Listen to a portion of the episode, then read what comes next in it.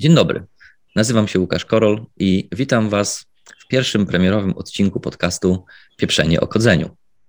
Za nami ostatnia edycja AWS Reinvent, podczas której tradycyjnie AWS ogłasza zmiany, nowości e, w swoich usługach. E, I przygotowaliśmy dzisiaj zestawienie pięciu najciekawszych, naszym zdaniem, nowości.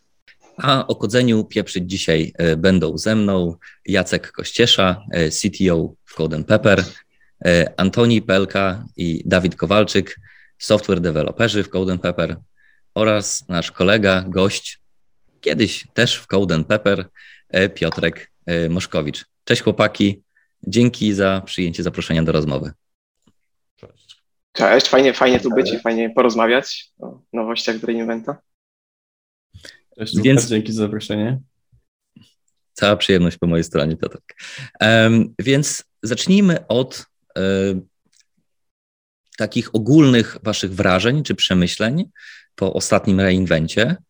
Um, jakie może trendy widzicie, y, jakieś kierunki w tym, co, co AWS robi, y, o czym mówi i jak mówi? Okej, okay. ja mogę zacząć. To na pewno się bardzo dużo dzieje e, w dziedzinie baz danych, analityki i machine learning. I zresztą e, jeden keynote jakby łączył te wszystkie tematy, bo one są bardzo ze sobą ściśle związane. I coraz mam wrażenie, że teraz właśnie więcej organizacji biznesów sobie zdaje sprawę, że może użyć machine learningu, e, więc zaczynają z tymi rzeczami eksperymentować, chcą eksperymentować. No i też sobie zdają sprawę, że powinny być bardziej data-driven, czyli podejmować decyzje na podstawie jakichś takich twardych danych, gdzie tutaj takim przykładem może być właśnie Amazon, który zawsze w tym przodował. No i to jakby nakręca ten, wydaje mi się, ten rozwój e, chmury, właśnie od jakichś takich rozwiązań służących do zbierania tych danych, do przechowywania, czyli chociażby jakieś takie specjalizowane bazy danych, też rozwiązania typu data lake, bo tutaj bardzo duża ilość tych danych, chyba z 80%, to są takie dane nieustrukturyzowane, e, więc to, to, to bardzo się przydaje. No i, i oczywiście właśnie takie rozwiązania typu, typu machine learning, bo tutaj bardzo dużo się dzieje, coraz bardziej te modele są skomplikowane, e, jakby te chociażby te rozwiązania, te procesory, które powstają, to one jakby nie, na, nie nadążają, więc tutaj też są jakieś takie innowacje, żeby równolegle przetwarzać, przetwarzać te rzeczy. E, natomiast takim trendem, który wydaje mi się bardzo istotny, e, to właśnie wynika z tego, że coraz więcej osób chce z tego skorzystać, a niekoniecznie ma jakieś takie doświadczenie z machine learningiem, czy niekoniecznie wie, jak takie rzeczy skonfigurować. Więc moim zdaniem takim trendem jest właśnie, są właśnie takie rozwiązania, które mają obniżony próg wejścia w daną dziedzinę czy, czy serwisy. E, no i tutaj właśnie przykładem mogą być jakieś takie serwisy e, z machine learningu, gdzie można spróbować stworzyć jakieś swoje modele bez żadnej, czy bez prawie żadnej wiedzy z machine learningu i bez, bez konieczności pisania kodu. Albo właśnie takie rozwiązania, gdzie nie trzeba mieć wiedzy, jak skonfigurować jakiś klaster, jak wybrać maszynę, nie trzeba się zastanawiać nad skalowaniem, bo to są po prostu właśnie rozwiązania serverless. Że hmm. bardzo to ułatwia takie wejście i faktycznie mm, eksperymentowanie. Mm, takim też trendem, który zauważyłem, to wydaje mi się, e, że było to, co poruszył CTO Amazona, Werner Vogels, czyli Everywhere Cloud. I tutaj ten trend polega na tym, że ponieważ dane są wszędzie, urządzenia są wszędzie, to ta chmura jakby się tak rozszerza na wszelkie możliwe aspekty, e, tam gdzie rezydują właśnie te dane, czyli mm, chociażby powstają właśnie nowe regiony, mm, tam ogłosili właśnie powstanie nowych local zones, między innymi też w Polsce. Są rozwiązania typu wavelength oparte na, na, na sieciach 5G, są AWS Outpost, czyli takie rozwiązania hybrydowe, gdzie oprócz chmury AWS można sobie jakby tą chmurę AWS wsadzić do własnego data center, czy nie wiem, tam e, na, na, wsadzić serwer na, na statku i ma się dostęp do tych e, przynajmniej niektórych serwisów AWS-owych. E, jakieś takie rozwiązania typu ground station, czyli satelity, Internet of Things, czy czy tak jak to było nazwane właśnie w tym keynote Internet of Billion of Things. Także no, tutaj się, tutaj się sporo dzieje i to oczywiście nie tylko AWS robi. Pamiętam, że już jakiś czas temu czytałem o, o tym, co robi Cloudflare i tutaj właśnie bardzo mi się podoba ich podejście, że oni, oni nie mają jakichś tam konkretnych regionów, tylko mają region, jeden region planety Ziemię. Także mam wrażenie, że w tym kierunku, w tym kierunku idzie. No i w sumie jeszcze mi się spodobała jedna rzecz, co też może być trendem, czyli cloud gaming. I tutaj bardzo ciekawa była właśnie prezentacja tej nowej gry od Amazona New World. E, I generalnie to jest gra, która e, narodziła się w chmurze i e, bez takiego rozwoju chmury w sumie nie byłaby możliwa. Mm, to warto sobie pooglądać właśnie, jak to tam z punktu widzenia architektury jest zrobione, jak tam wykorzystują EC2, rozwiązania serverless, po prostu tysiące zapisów do bazy danych DynamoDB na sekundę, czy tam miliony jakichś eventów lecących e, na minutę do Kinesis. E, także bardzo, bardzo ciekawe.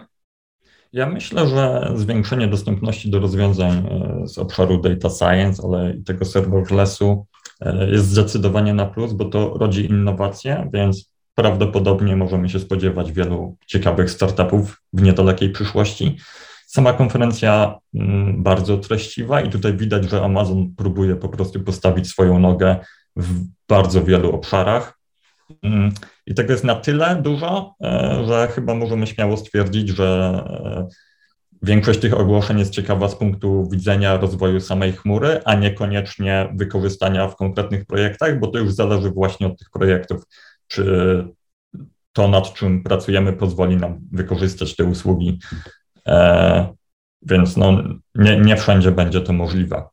Ja myślę, że tak jak Jazdek wspominał, e, trzeba bardzo podkreślić to, że um, AWS widzi, że należy być coraz bliżej użytkowników um, i to, że właśnie ta usługa AWS Outpost, um, nie musimy mieć 32-unitowego raka z AWS-owymi rzeczami, wystarczy jeden albo dwa E, one two albo e, one albo two U unit po prostu, który oczywiście jest wielokrotnie tańszy, bo to oczywiście te, te, te raki 32-unitowe to są setki tysięcy dolarów, e, więc, więc to też pozwala na firmom, firmom, które po prostu nie są w 100% gotowe skorzystać z tych data center, które ma Amazon, na wykorzystanie tych podstawowych usług, które właśnie ten Outpost oferuje i jakąś taką płynniejszą migrację.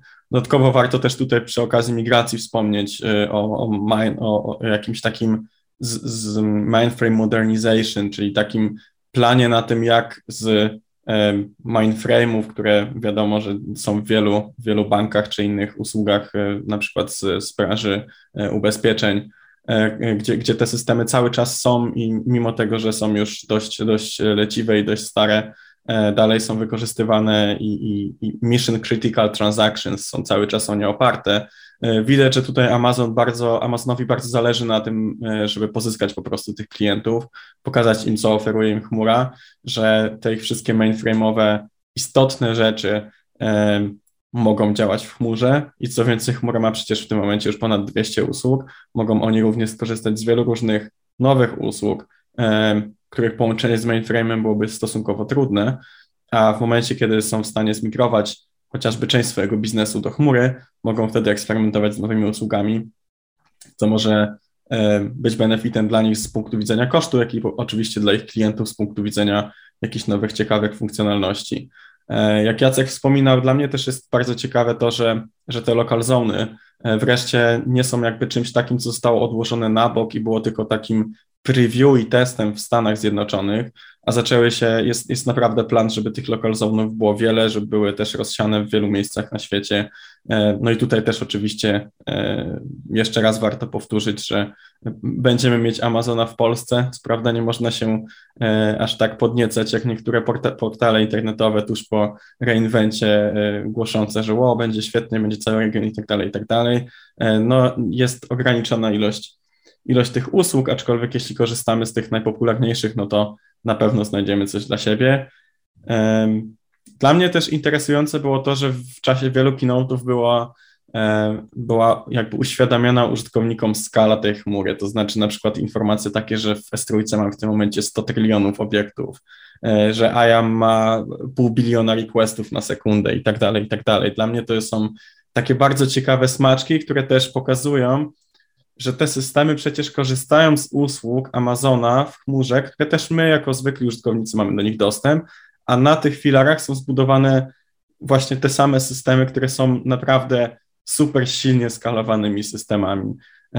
Więc myślę, że też to pokazuje jakby to, że chmura idzie do przodu, e, że ma bardzo mocne podstawy, które działają od wielu, wielu lat, takie usługi właśnie jak EC2 czy S3, a mimo wszystko, jak widać, cały czas działają i mimo tego, że y, no, zapotrzebowanie na chmurę z roku na rok rośnie i ilość klientów w AWS jest, jest naprawdę coraz większa, cały czas te usługi działają i nie ma jakichś większych problemów z, y, z ich zarządzaniem. I co więcej, bez większego kłopotu są dorzucane nowe, ciekawsze feature'y, które po prostu pozwalają klientom na budowanie optymalnych i bardziej interesujących z punktu widzenia już docelowego użytkownika aplikacji.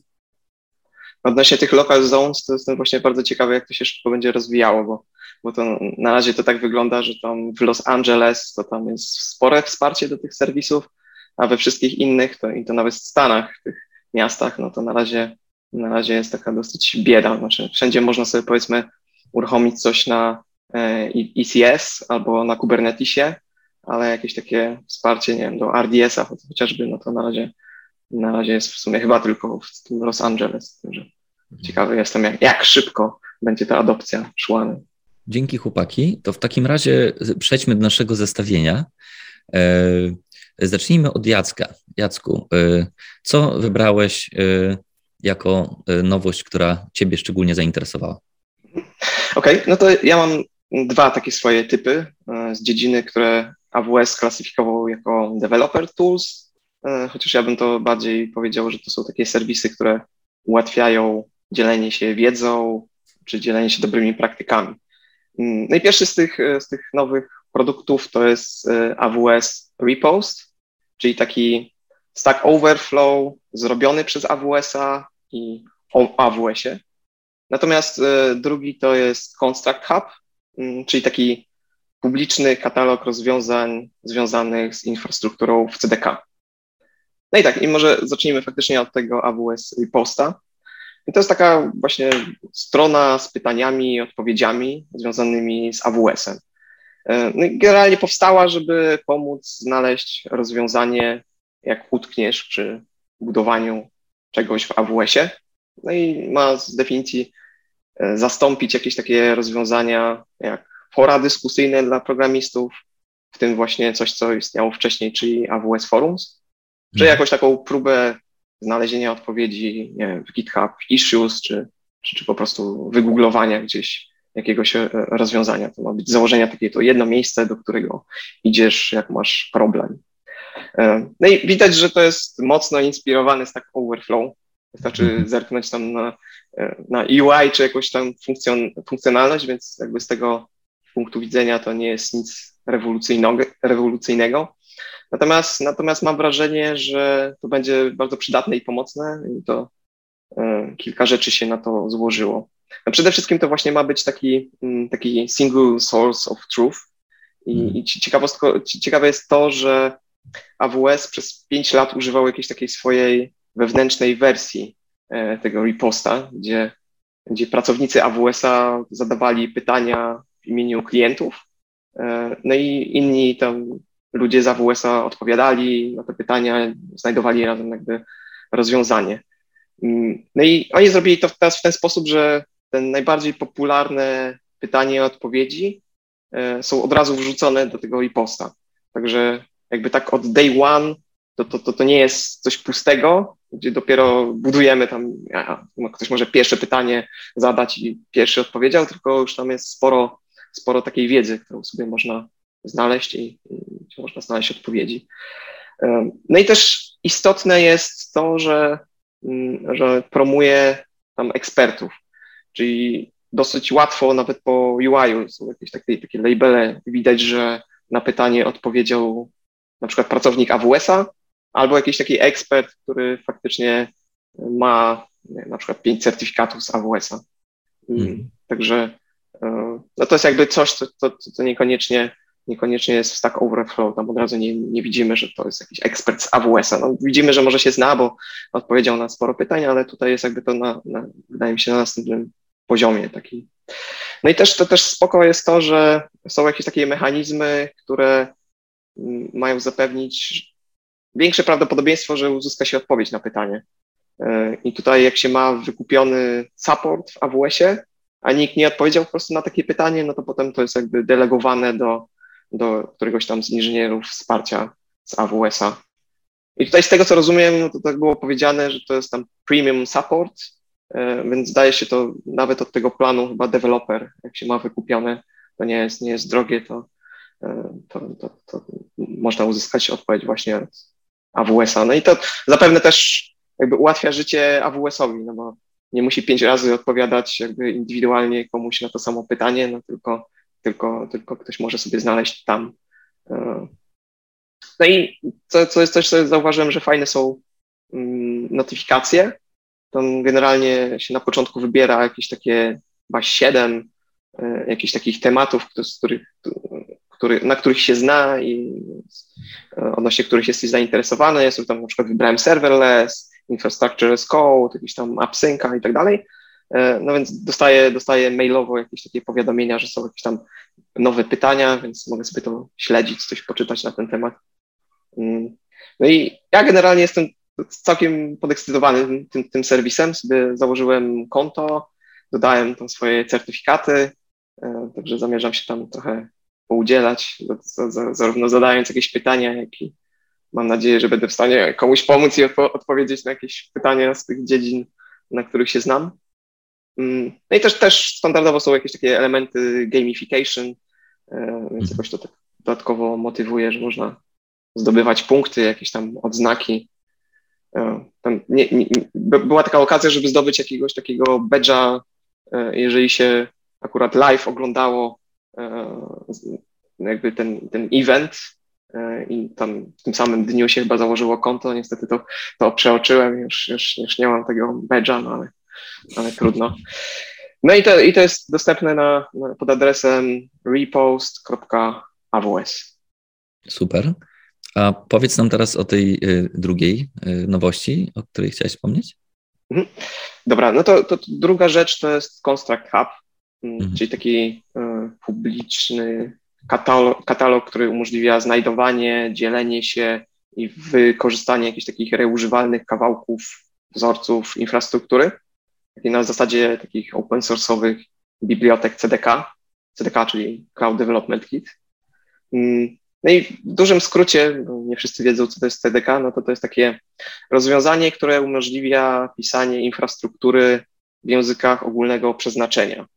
I w naszym przypadku używamy do tego TypeScripta, którego używamy zresztą we wszystkich aspektach frontend, backend, testy, no i właśnie infrastruktura. No i jest wersja AWS CDK, która jest jakby dedykowana pod AWS-a i się kompiluje, czy generuje e, CloudFormation. Natomiast są też rozwiązania typu CDK for Kubernetes, który tam generuje manifesty kubernetesowe, jest CDK for Terraform, który generuje jakieś takie pliki konfiguracyjne terraformowe. E, mm, także, tak, także to, to, to jakby nie tylko, nie tylko, nie tylko pod AWS-a jest. Mm, no i to ma tyle znaczenie, że używanie takiego języka ogólnego przeznaczenia, takiego imperatywnego e, e, jest czasem prostsze i prościej jest pewne, pewne rzeczy zrobić. Jakieś tam instrukcje warunkowe, pętle, Istotne jest to, że możemy unit testy napisać i to korzystając z jakichś bibliotek, które, które, które znamy, więc jest to no, czasem znacznie prostsze niż takie deklaratywne e, języki w JSONie, YAML-u. E, no i generalnie bardzo właśnie w Google Pepper lubimy takie podejście infrastructure as code, to ma mm, bardzo dużo zalet i chroni przed wieloma błędami. No, natomiast się uczyliśmy właśnie tego CDK w taki hard way, czyli eksperymentowaliśmy, popełnialiśmy błędy, sami się zastanawialiśmy, jak to dobrze zrobić, na przykład, żeby było zgodne z najlepszymi praktykami, chociażby well architected. No i pisaliśmy same sami te konstrakty. Konstrakt to jest taka właśnie podstaw, taki podstawowy building block, czy taka cegiełka, z której się buduje aplikacje w CDK. I zresztą stąd, stąd nazwa Construct Hub. Hmm. No i mamy, mamy nawet zresztą swój wkład AWS CDK. Tutaj obecny Piotrek Moszkowicz właśnie dodał opcję logowania przez Apple ID w Cognito, wrzucił pull requesta do oficjalnego repozytorium, jakieś tam było kilka poprawek i to zostało zaakceptowane i jest jakby oficjalną częścią. Mm. No i właśnie problem był z tym eksperymentowaniem. Mm. Znaleźliśmy jakiś czas temu taką stronę, która się nazywa CDK Patterns. Ona była chyba stworzona przez taką firmę Liberty Mutual i ona korzystała intensywnie z tego CDK, stworzyła przez siebie jakieś takie konstrukty, no i się podzielili nimi. Natomiast to był jakby taki dobry początek, bo te, te, te, te paterny były jakieś takie dosyć ograniczone. W sensie, jak na przykład szukałem czegoś z AppSynca, no to tam była jakaś integracja e, z Lambda, z DynamoDB, ale jakby to, to wszystko. My w prawdziwym życiu, w prawdziwych projektach jakby używaliśmy znacznie więcej, z jakąś autoryzacją, z Elasticsearchem, e, czy z Elasticsearchem i DynamoDB, taki polyglot persistence. E, no i to przypominało taki, takie jakieś tutoriale, w sensie jak narysować konia w kilku krokach. Że pierwszy krok to narysuj okrąg, e, drugi krok narysuj resztę konia. Nie? Także jakby trochę kroków było, było pominiętych i ciężko było zrobić prawdziwy projekt na bazie tego. E, no i właśnie teraz wchodzi ten Construct Hub, który z założenia ma być jakimś takim miejscem, gdzie te rzeczy będą i będą takie też bardziej zaawansowane. E, no i z tego, co, co, co już jak patrzyłem, no to chociażby jeśli chodzi o tego AppSynca, no to już jest tam sporo takich przykładów e, i właśnie z Aurorą, i z HTTP endpointem, z autoryzacją, także, mm, także wygląda to nieźle, a to w sumie jest dopiero początek, bo, bo ten, ten, ten konstrukt no jest chyba dopiero w alfa. No i też oczywiście są jakieś takie e, konstrukty wrzucone przez community. E, także, także można jakby skorzystać z tego, co ktoś już odkrył, a nie jakby odkrywać koło na nowo. E, no i też jak my rozkminiliśmy jakieś pewne rzeczy, no to sami też możemy wrzucić jakieś takie fajne rzeczy e, zrobione, zrobione przez nas. No i to, to, to działa w ten sposób, jeśli chodzi o tą reużywalność, że te, te, te konstrakty, one są zrobione jakby za pomocą klas, obiektów w danym języku programowania, E, no i takim naturalnym sposobem e, podzielenia się tym są właśnie pakiety. W przypadku TypeScripta no to, to, to jest NPM, więc wystarczy e, zrobić taki konstrukt, zrzucić go jako taką paczkę NPM-ową do npm.js.com. No i Construct Hub on automatycznie indeksuje te opublikowane paczki, no, generuje też automatycznie mm, jakąś dokumentację, jakieś takie E, publiczne API tej, tej, tej, paczki, no i automatycznie to dodaje tam do, do listy, gdzie można sobie wyszukać te rzeczy, e, no i zerknąć, zerknąć na jakąś taką dokumentację. Mm. No jeśli chodzi o jakieś takie jeszcze plany, które oni mają z tym Construct Hubem, no to jest dodanie wsparcia do języka Go, bo te, tego jeszcze nie ma i prawdopodobnie to wynika z tego, że Go jest zupełnie innym językiem niż, niż, niż te inne, które są wspierane. Więc jakby jest taki ekstra effort, żeby, e, żeby to dobrze napisać e, w ten sposób, jakby faktycznie e, to pisali ludzie, którzy się znają na Go. Mm, no i też, to, też wiem, że mają jakieś takie plany, żeby można było zdeployować jakąś taką prywatną wersję tego Construct Huba na potrzeby swojej organizacji, że niekoniecznie to są jakieś rzeczy publiczne, E, ale żeby było łatwiej, to w ramach jednej organizacji swojej firmy wyszukać i podzielić się takimi rzeczami. E, no i do, do, dostępne jest pod adresem constructs.dev. To ja mam pytanie do tego Construct Huba, bo powiedziałeś, że e, powiedziałeś, że te konstrakty są też wrzucane przez community. Czy to oznacza, że ich większa część to są konstrakty, które sam AWS tam umieścił i przygotował? Tak, no sporo, sporo jest właśnie takich przykładów bezpośrednio, bezpośrednio z AWS-a i one chyba po części się jakby pokrywają z, jakimiś tak, z jakąś taką oficjalną dokumentacją, z tego co widziałem, no to jest dokumentacja do samego CDK i tam są jakieś przykłady, natomiast tutaj właśnie widziałem, że tego jest znacznie więcej, znacznie, znacznie, znacznie bogatsze, bogatsze są te rzeczy. No ale oprócz tego właśnie jakby każdy, każdy, kto nie wiem, rozwiąże jakiś problem, opakuje to właśnie w jakiś taki reużywalny komponent, no to może, może, to, może to wrzucić.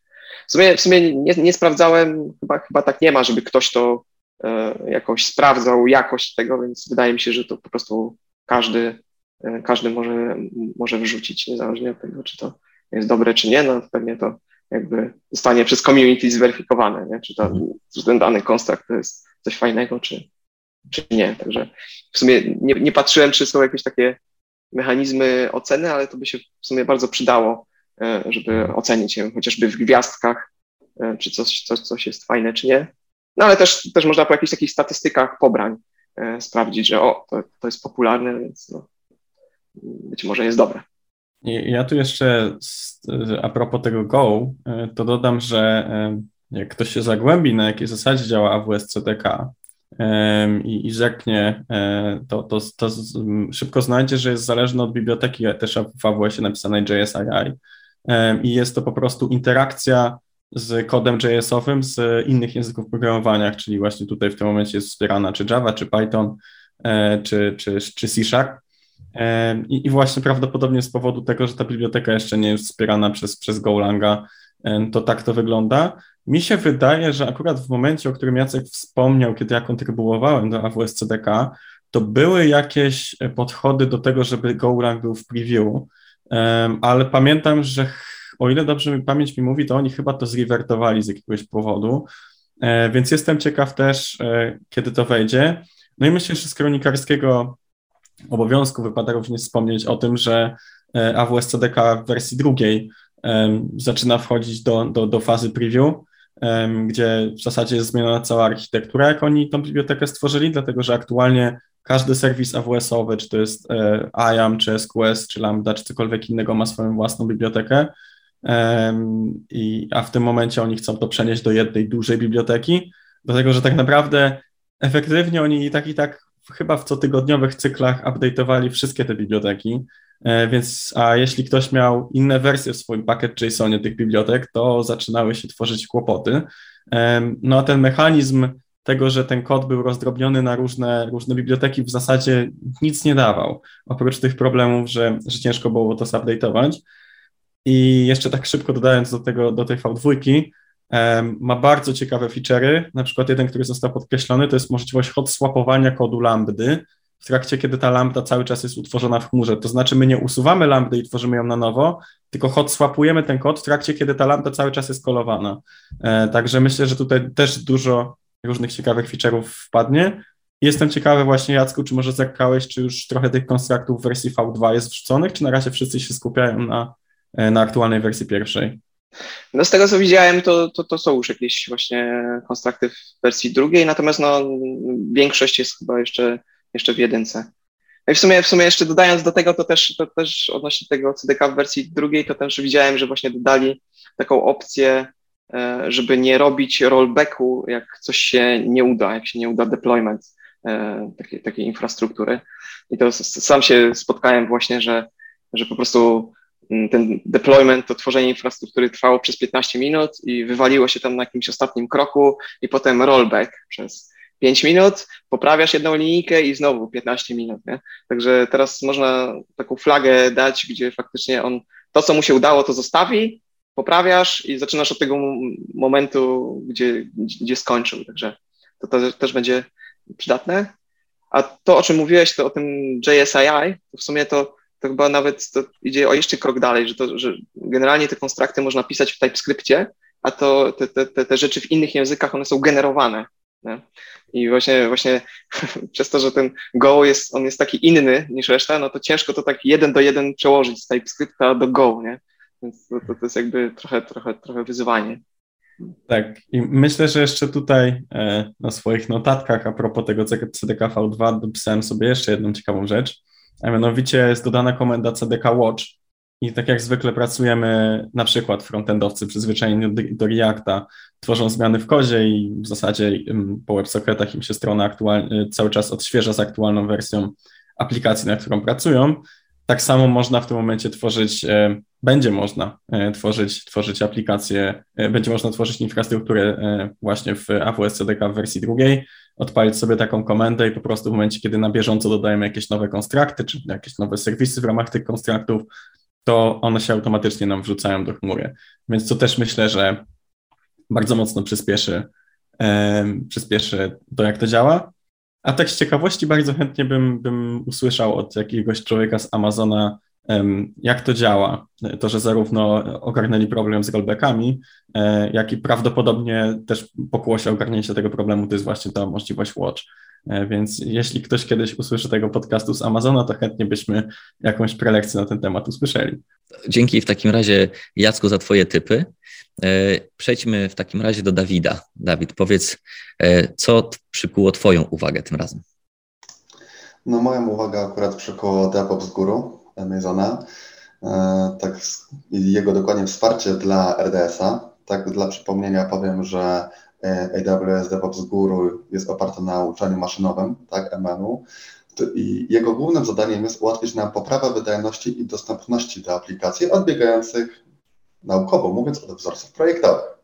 Tak? Czyli z naszego, e, z naukowego na nasze, jeżeli coś nie działa, musimy wiedzieć o co chodzi. Tak?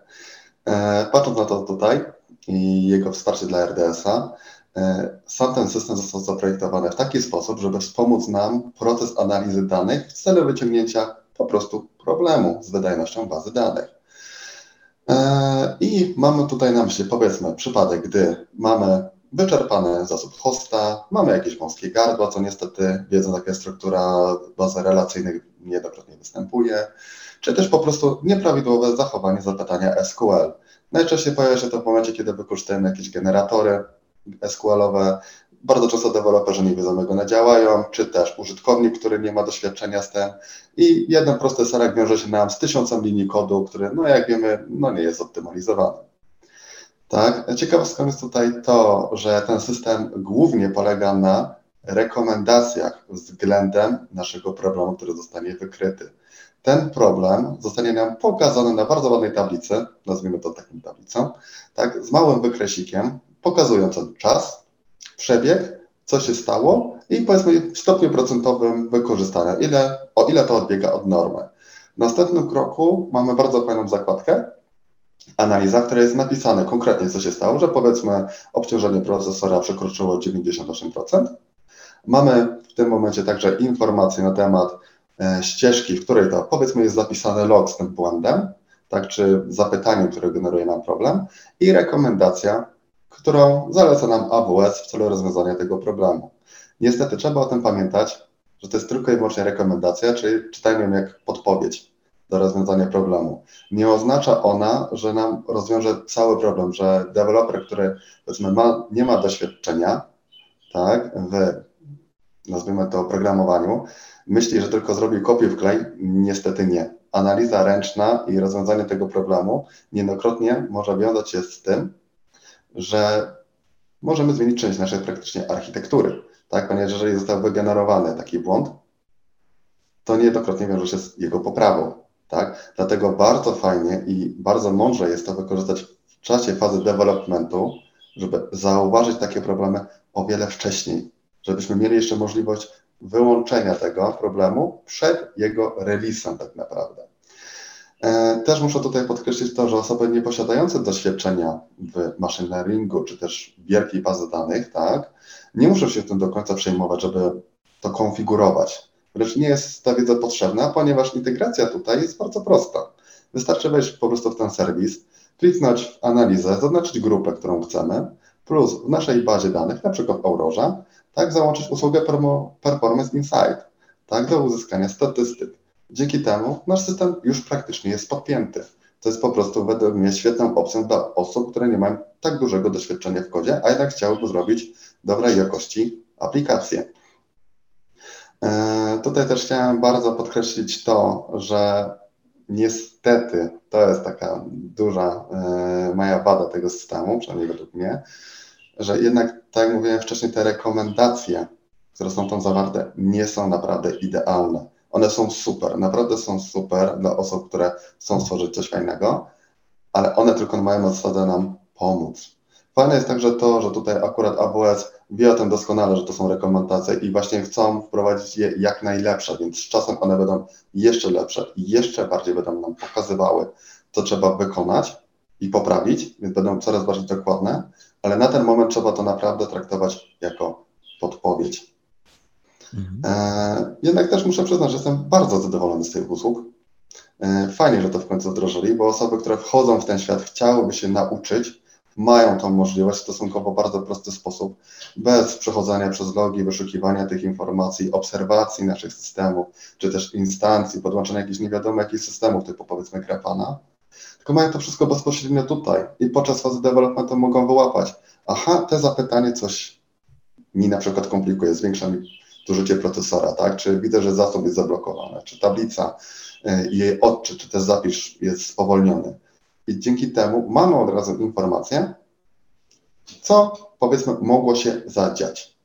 Tak? I zwrócić już nam uwagę w tym momencie, że na przykład zapomnieliśmy paginacji, tak? Dla przykładu, że w danym momencie zwraca nam się 10 tysięcy linii rowków, ale po co nam to jest potrzebne, skoro możemy zwrócić to powiedzmy 10 i nam skrócić to czas oczekiwania. Mhm. Tak? No i to taki mój typ. To, to, to ja, ja mam od razu jakieś takie pytanie, przemyślenie, bo tak się wspomniałeś właśnie, że fajnie wykrywać takie rzeczy na etapie jeszcze developmentu.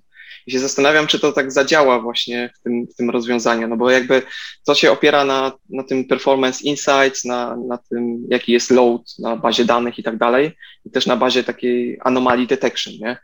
I właśnie jakby na etapie de developmentu jeszcze ciężko stwierdzić, co jest jakby tym, tą normą, a co jest odchyleniem od normy. Więc się zastanawiam, czy w ogóle tutaj będą jakieś takie, będą jakieś takie sensowne rekomendacje i sensowne wykryte anomalie, nie? Bo jakby z definicji podczas developmentu trochę eksperymentujesz, zmieniasz różne rzeczy e, i pytanie, czy, czy, czy to tak się będzie dało. Z mojej perspektywy tak, bo musimy patrzeć na to, że mamy testy naszych aplikacji. I przykładowo, jeżeli podamy bardzo prosty przykład, tworzymy aplikację, która ma tabelę i zakładamy, powiedzmy mamy w swoich założeniach to, że nie robimy paginacji. Tak? Klient się przy tym upiera, jest tego pewny i tak dalej. Wiemy, jak życie wygląda. Nie? No to w tym momencie jesteśmy w stanie mu bardzo prosto udowodnić, że no okej, okay, zrobimy ci tak, ale zobacz, co się dzieje na przykład. Mhm. I w tym momencie widzi, że obciążenie jest takie i na przykład musielibyśmy zmienić typ instancji, który dla Ciebie będzie trzy razy droższe. Więc tak naprawdę, czy opłaca Ci się to, żebyśmy zwiększyli instancję powiedzmy na 10 rdzeniową do totalnego przykładu, tak? Czy lepiej jest optymalizować dane zapytanie, tak? poświęcając nasz czas, powiedzmy dwie godziny na to, dla przykładu, i nie powinien się tym przejmować. Dlatego ja uważam, że podczas developmentu jest to bardzo fajne, gdy mamy już powiedzmy rozwiązanie przykładowo, przykładowo rozwiązane i mamy etap testów żeby w tym momencie, wiesz, stworzymy sobie tysiąc użytkowników dla przykładu, co się dzieje, stworzymy sobie 10 tysięcy rowków, co się dzieje, czy nasze zapytanie faktycznie jest optymalizowane, czy nasz framework, który dorzucamy do obsługi, powiedzmy, zapytań baz danych, naprawdę dobrze je tworzy, tak? Mhm. Czy zapytanie, które ktokolwiek nam dostarczył, jest skalowalne, bo musimy pamiętać o tym, i to jest niestety też przez nas bardzo często zapominane, że performance, który tworzymy, często zsyłamy na ludzi do strefy DevOpsowej, tak? No po prostu dodajcie instancję, dziękuję, tak? Jednakże no, musimy pamiętać o tym, że tworząc maszynę serverless i płacimy za wykorzystanie, to nie warto według mnie omijać tej części i pokazywać klientom, że hej, tak, to jest serverless, ale nasze zapytanie nagle Wam uruchomić 200 instancji i zapłacić za to do 10 tysięcy, tak, bo to jest tylko select. No, taki wiem, że głupi przykład, e, ale mniej więcej o to mi się rozbija, że musimy patrzeć na jakość, wydajność względem serverless i że to musi być testowane podczas fazy developmentu a testu, tak? Żebyśmy byli tego świadomi, co wydajemy i w jaki sposób. Mhm. Ja tutaj się, jeśli coś jeszcze można, ja tutaj się bardzo zgadzam z Dawidem i myślę, że to jest jeden z y, takich grubszych feature'ów, który taki na co dzień będzie mieć super wykorzystywanie. Dlatego, że zobaczcie, ile ludzie już zdążyli napisać tych selectów, insertów, update'ów SQL-u. Po prostu to są y, setki, miliony y, linii, linii po prostu zapytań. Jeśli na tym się puści porządne modele machine learningowe, to naprawdę można bardzo łatwo wykrywać, że na przykład dodanie jednego indeksu powoduje, że zapytanie jest o 90% szybsze, nie? A okaże się, że na przykład w tej tabeli mamy tylko, nie wiem, 3000 krotek, nie? co jest no, śmieszną ilością dla SQL-a, no ale zapytanie jest wolne, bo gdzieś ktoś sobie zapomniał jednego indeksu, więc ilość danych, które jest przechowywana z powodu dodania tego indeksu, się zmieni na, na poziomie jakichś kilobajtów, a, a odczyt i, i, i, zapis, e, czy nawet bardziej odczyt w sumie w tym przypadku, prędkość tego odczytu i koszt tego zapytania będzie no, znacznie, znacznie mniejszy. Myślę, że każdemu z nas się zdarzyło, że gdzieś dodanie jednego czy dwóch indeksów spowodowało, że nagle przestaliśmy myśleć o przeprowadzce na NoSQL-a i okazało się, że jednak w sumie jest wszystko ok. Więc myślę, że to jest świetne. No ale żeby nie było zbyt pięknie, no to myślę, że warto wspomnieć, że na razie tylko AWS Aurora to wspiera, e, która jest kompatybilna z MySQL i Postgresem. Te dwie wersje Aurora to wspierają. Jak najbardziej są plany na RDS-a, ale jeszcze musimy na to poczekać, więc jeśli ktoś nie chce korzystać z Aurory, no to niestety jeszcze nie może z tego skorzystać, no ale jeśli chodzi o feature, to myślę, że właśnie z takich codziennych to jest jeden z, z bardziej istotnych to brzmi to bardzo ciekawie wszystko. E, ostatnio akurat w projekcie mieliśmy taki poważny problem, że e, jakiś kod napisany jakiś czas temu za każdym połączeniem, za każdym zapytaniem otwierał nowe połączenie z bazą danych. E, I jak to odkryliśmy, to udało nam się przyspieszyć aplikację aż 200 razy. To odkrycie wynikało trochę z doświadczenia, że coś tu nie gra, skoro to zapytanie do serwera trwa 3 sekundy. I właśnie zastanawiam się, czy ten DevOps Guru pozwoliłby na znalezienie takich problemów szybciej, bo w zasadzie mm, myślę, że dałoby radę wyciągnąć z tych danych, że bardzo duża ilość sesji jest otwierana, e, a robią one stosunkowo niewiele. Ja Ci tutaj mogę odpowiedzieć, ponieważ ja sobie to testowałem. I właśnie ten przypadek, który powiedziałeś, zostanie zaznaczony. Właśnie to jest naprawdę uważam za jedne, jego z jedna z największych zalet, bo praktycznie niejednokrotnie, tak wspominał tutaj choćby na Piotrek, że jeden indeks czasem też spowoduje, liczba aktywnych sesji, tak jak powiedziałeś, może coś przyciągnąć, a on to naprawdę pokazuje. Za pomocą właśnie metryki wydajności database loadu jest w stanie to wychwycić. I może nie powie Ci konkretnie, że to wiesz, to było tu, dokładnie w tym miejscu się zacięło, ale podpowie Ci, że tutaj na przykład był zablokowany zasób lub za duża liczba sesji, a tym za ty, ty za tym już pójdziesz, tak? Na przykład, aha, skoro była duża liczba sesji, tak? No to w tym momencie muszę zobaczyć na przykład to, to, to, to, to. I w pewnym momencie dojdziesz do tego, co się stało. Dlatego też tu warto bardzo podkreślić, że on wspomaga, a nie rozwiązuje. Tak, to jest bardzo ważna i kluczowa kwestia w tym wypadku. Super.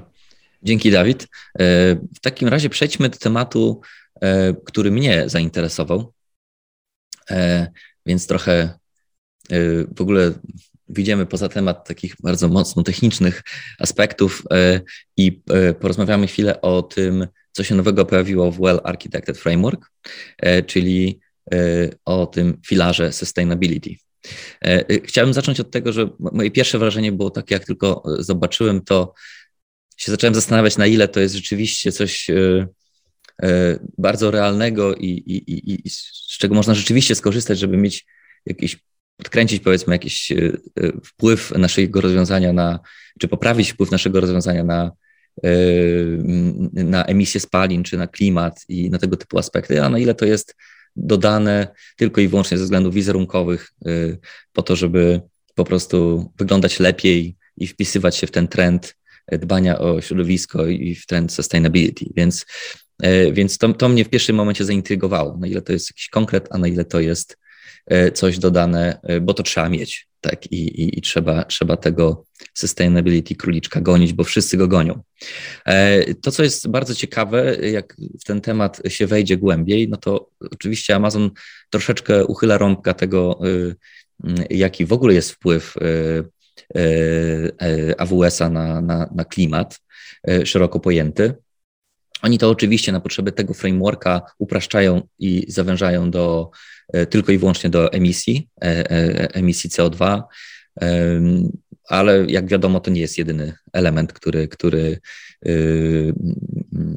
to jest jedyny element działalności AWS-a, który wpływa potencjalnie na, na, klimat czy na środowisko naturalne, bo trzeba wspomnieć o zużyciu wody, która jest używana do chłodzenia, trzeba wspomnieć o utylizacji zużytego sprzętu, którego podejrzewam niemało pojawia się i wymienianego jest w, w, w tych data centers, więc te inne aspekty poza emisją CO2 nie są uwzględniane w tym frameworku sustainability.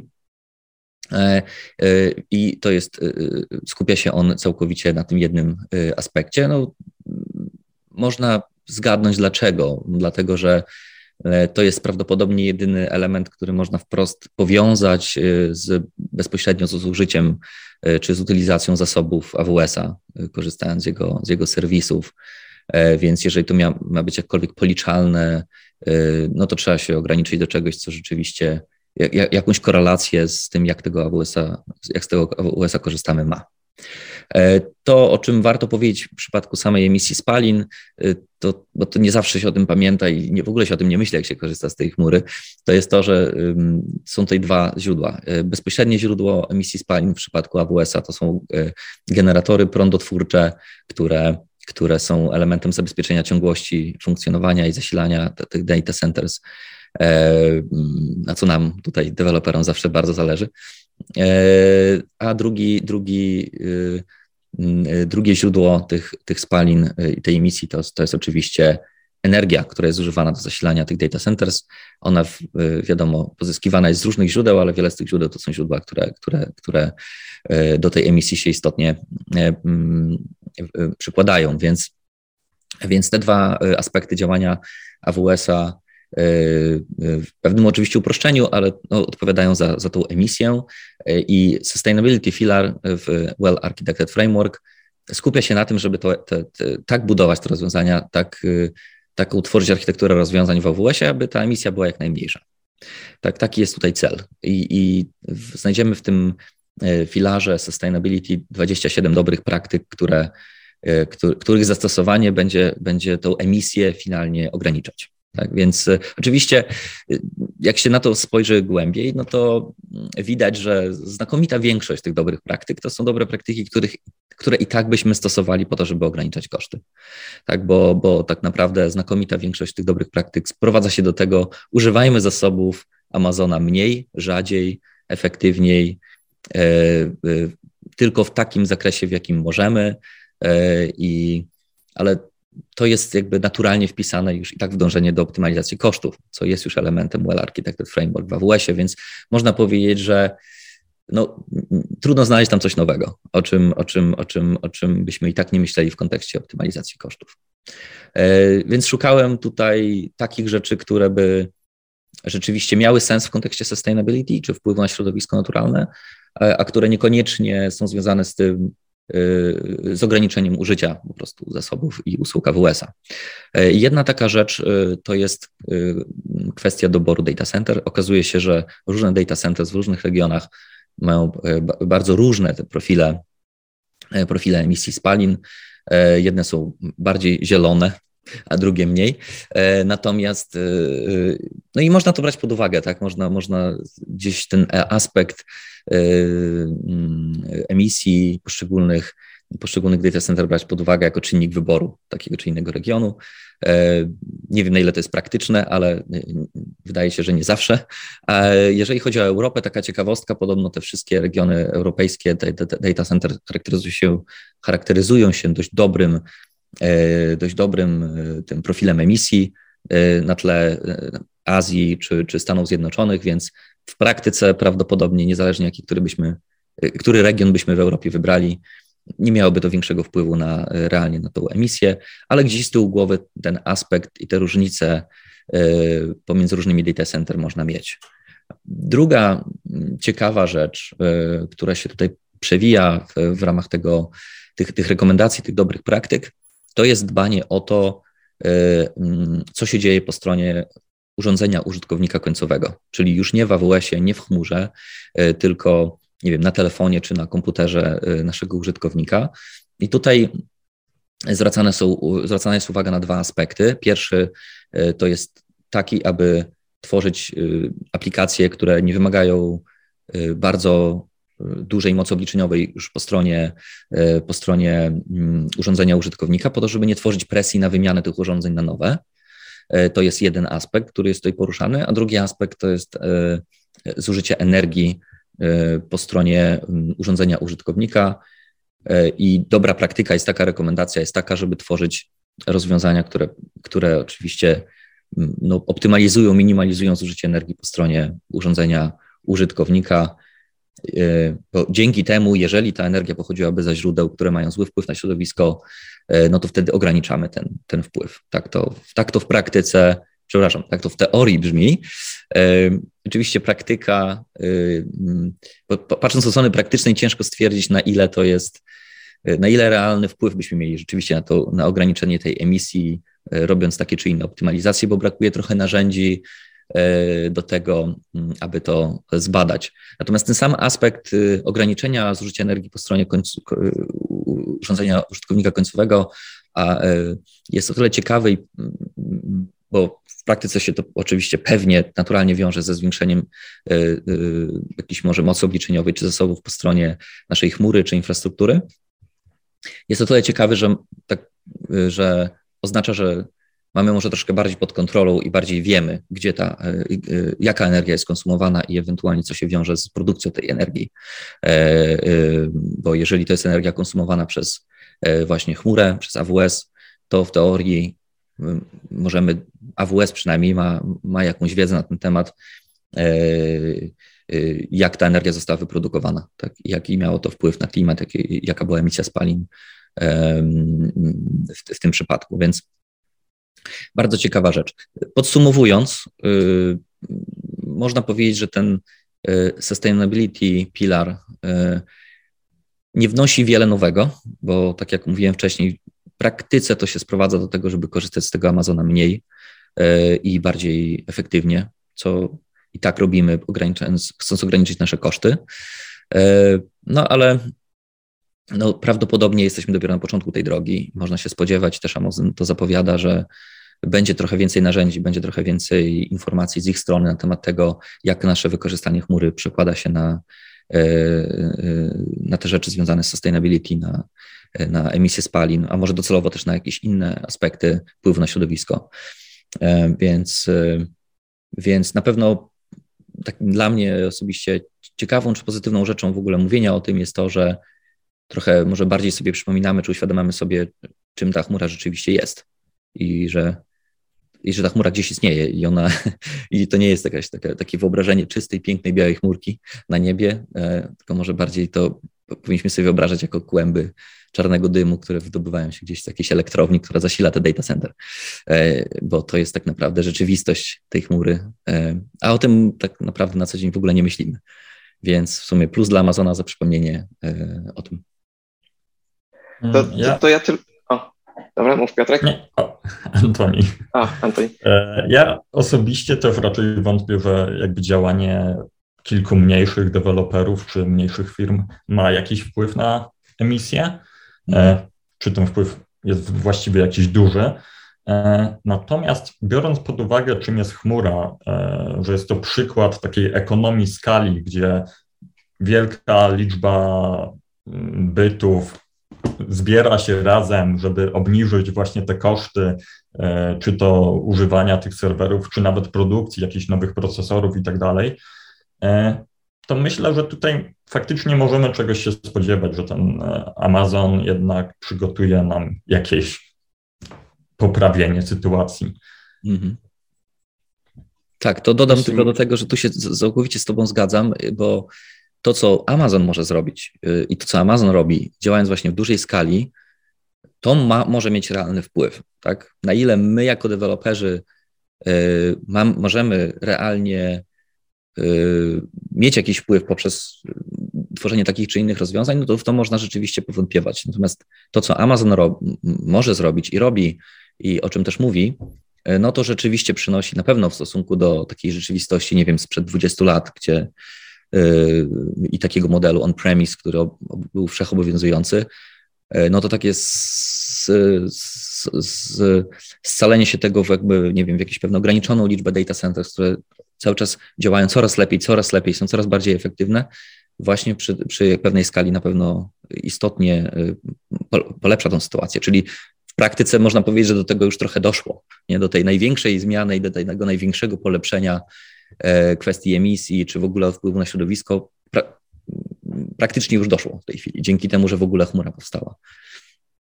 Ja tu jeszcze bym dodał, że Łukaszu, faktycznie to, żebyśmy korzystali z jednego regionu albo innego na poziomie efektywności energetycznej samego data center może nie mieć znaczenia, ale zauważ, że na przykład jeśli umieścimy usługi, no ktoś musiałby szalony, to jest taki dość ekstremalny przykład, e, załóżmy, żebyśmy umieścili nasze główne data center e, znaczy nasz główny region w AWS-ie, na przykład na Irlandii, a łączylibyśmy się bezpośrednio z jakimiś third-party API, które są ulokowane tylko w Stanach Zjednoczonych, no to z powodu latencji i dłuższego na przykład czasu wykonywania się każdego zapytania, automatycznie przez dłuższy czas używamy te zasoby. Mm. Więc z, punktu, z tego punktu widzenia może się okazać, że ta zmiana regionu może mieć faktycznie wpływ. Pytanie, czy pozwoli nam na to, pozwolą nam na to inne czynniki, na przykład właśnie latencja względem już finalnego klienta i tak dalej, albo regulacje prawne, e, więc, więc na to też należy zwrócić uwagę.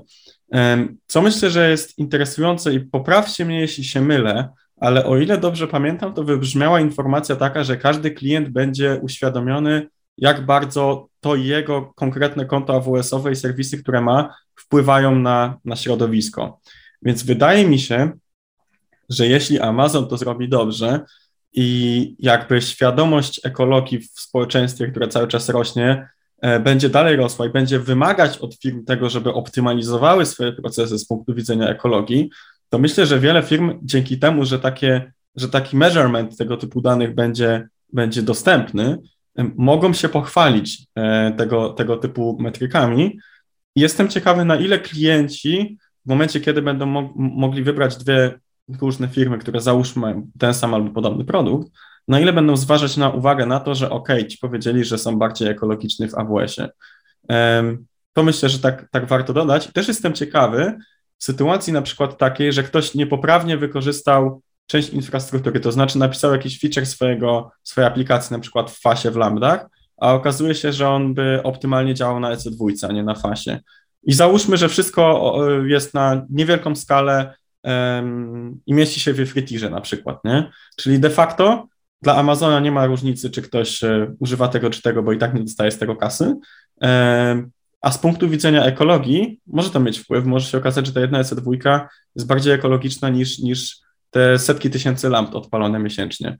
E, więc jestem ciekaw, czy takie sytuacje się będą zdarzać, na ile tego typu metryki będą w stanie tego typu dane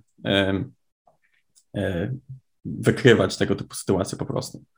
Mhm zgodnie z y, zapowiedziami w przyszłości takie narzędzie, które pokazuje właśnie to, jak Twoje wykorzystanie AWS-a, jak, jaki ma wpływ, jaki ma udział e, właśnie w tym oddziaływaniu na środowisko, docelowo takie narzędzie ma być.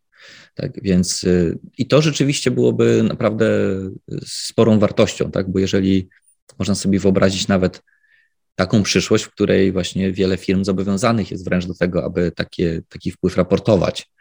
I ciężko by było y, wymagać od tych firm takiego raportowania, jeżeli nie byłoby narzędzi do tego, żeby takie rzeczy badać. To jest jedno z największych wyzwań tak naprawdę sustainability. To jest ten, ta część y, właśnie związana z realną oceną tego wpływu. Bo y, tu mamy tak złożony efekt, wiecie, sieciowy, przecież korzystając, nie wiem, z setek dostawców, którzy korzystają z setek innych dostawców, mamy do czynienia w przypadku jednej firmy prawdopodobnie z jakimiś, nie wiem, dziesięć, tysiącami, może dziesiątkami tysięcy potencjalnych y, zależności, więc y, to jest duże wyzwanie. Tak przynajmniej się wydaje, patrząc, patrząc z boku na to wszystko.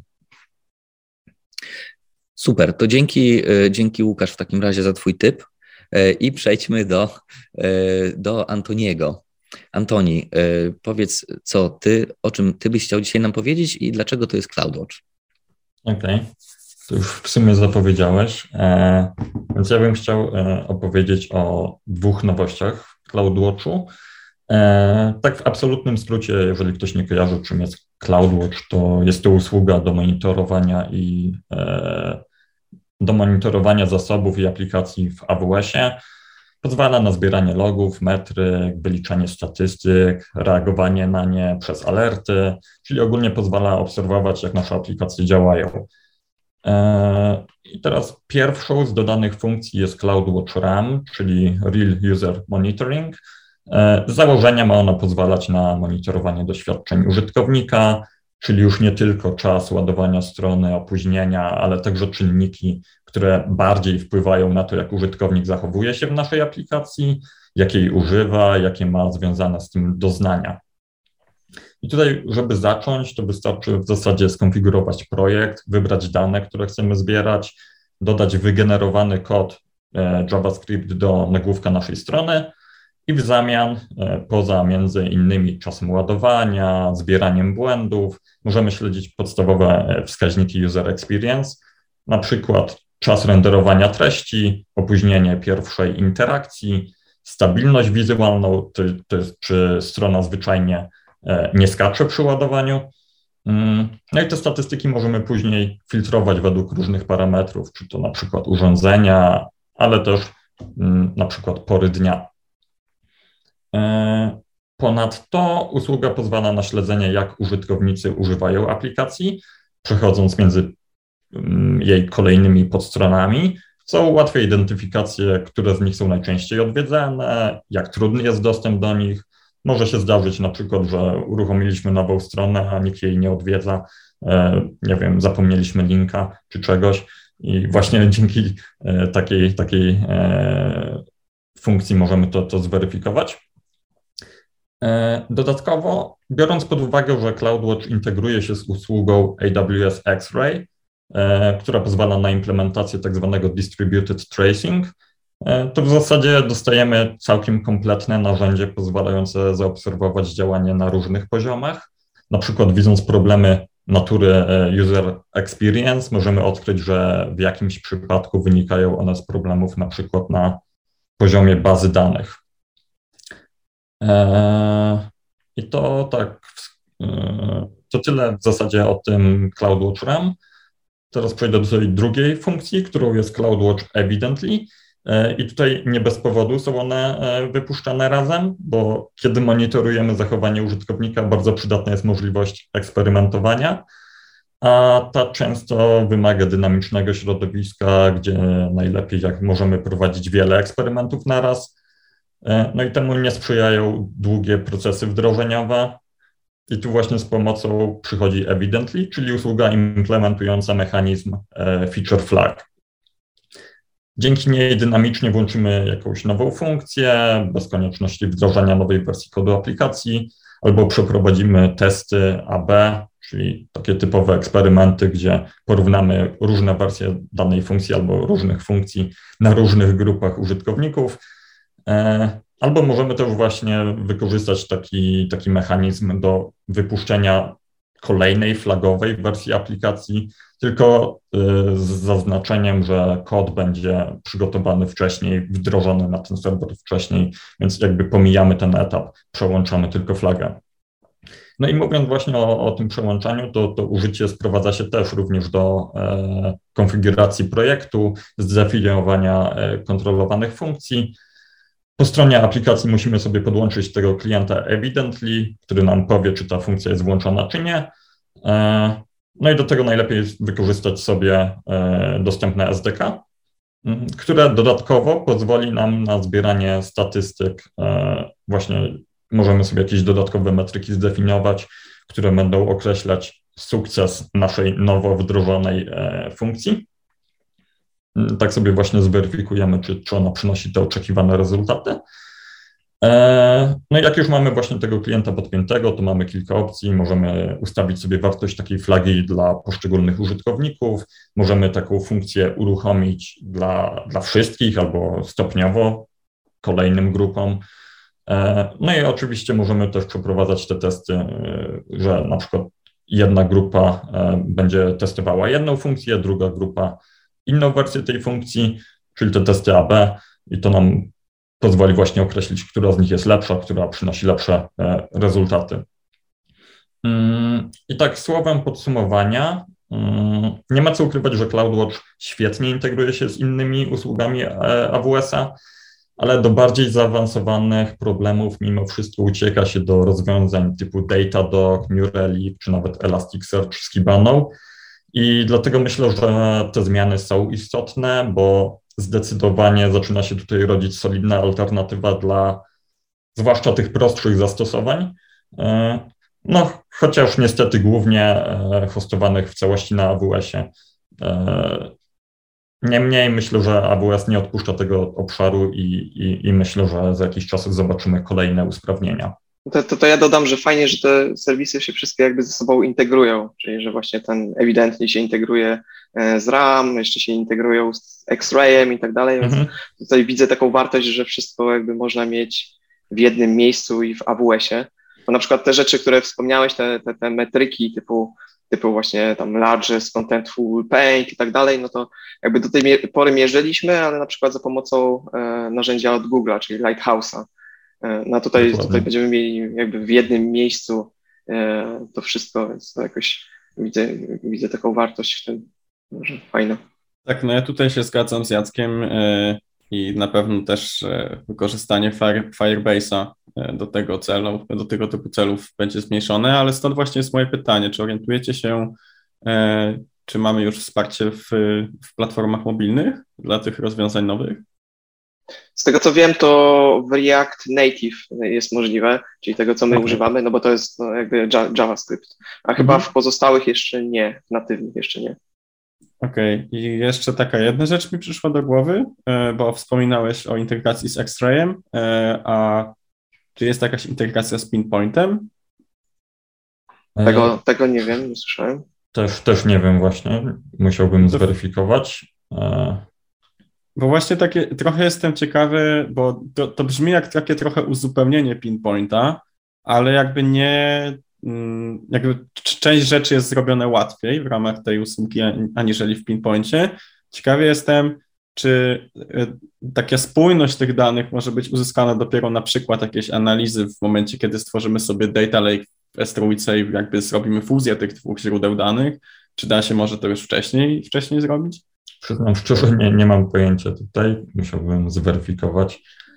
E, to trzeba no, po prostu prak praktycznie poeksperymentować chyba z tym, tak, zobaczyć, tak. nie? Tak, no to są ja, nowości, więc nic dziwnego, nie? Ja też, ja też myślę, że nie ma co e, gwałtownie na to lecieć. Jeżeli używamy już jakichś innych rozwiązań, to ja bym poczekał, aż e, właśnie, nie wiem, ktoś to zweryfikuje w jakimś mniejszym projekcie, czy jakaś firma napisze jakiegoś blogposta, że tego użyli E, i wtedy określić, czy faktycznie tego potrzebujemy. E, bo jeżeli mamy już coś, co działa, e, to, to właśnie przechodzenie na nową rzecz, która może być w jakimś stopniu ograniczona, nie, nie zapewniać wszystkich naszych potrzeb, może być trochę ryzykowna. No tak, tak, tak, by the way, to sobie chciałem na szybko właśnie spróbować tego CloudWatch RAM, ale jeszcze nie ma jakichś takich właśnie high-levelowych konstruktów w CDK.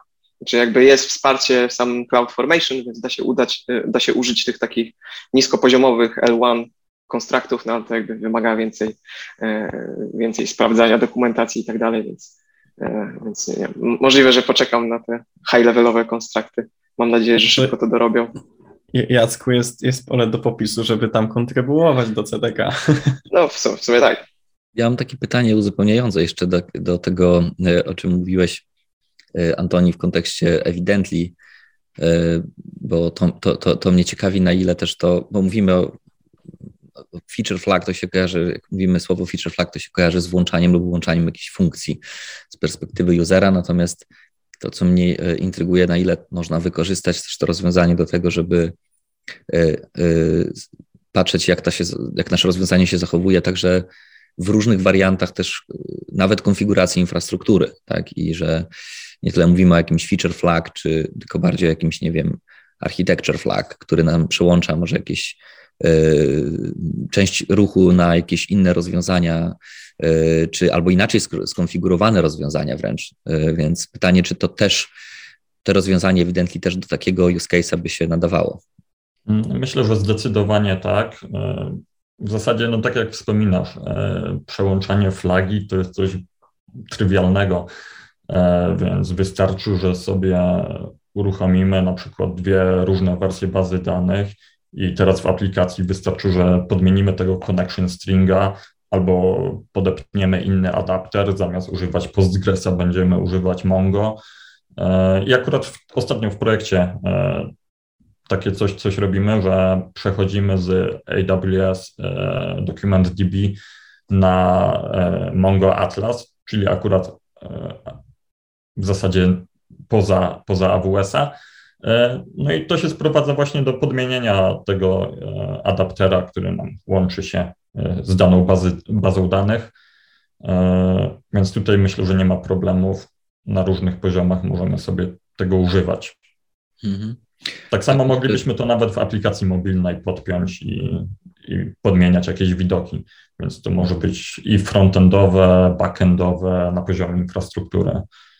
Mhm. Tak, sorry za takie pytanie dodatkowe, ale tak teraz jak mówimy o tym całym koncepcie takich tych feature flag, e, to tak się zastanawiam, na ile w ogóle możliwość eksperymentowania w takim modelu, czy takiego powiedzmy e, deployu niezależnego od release'u,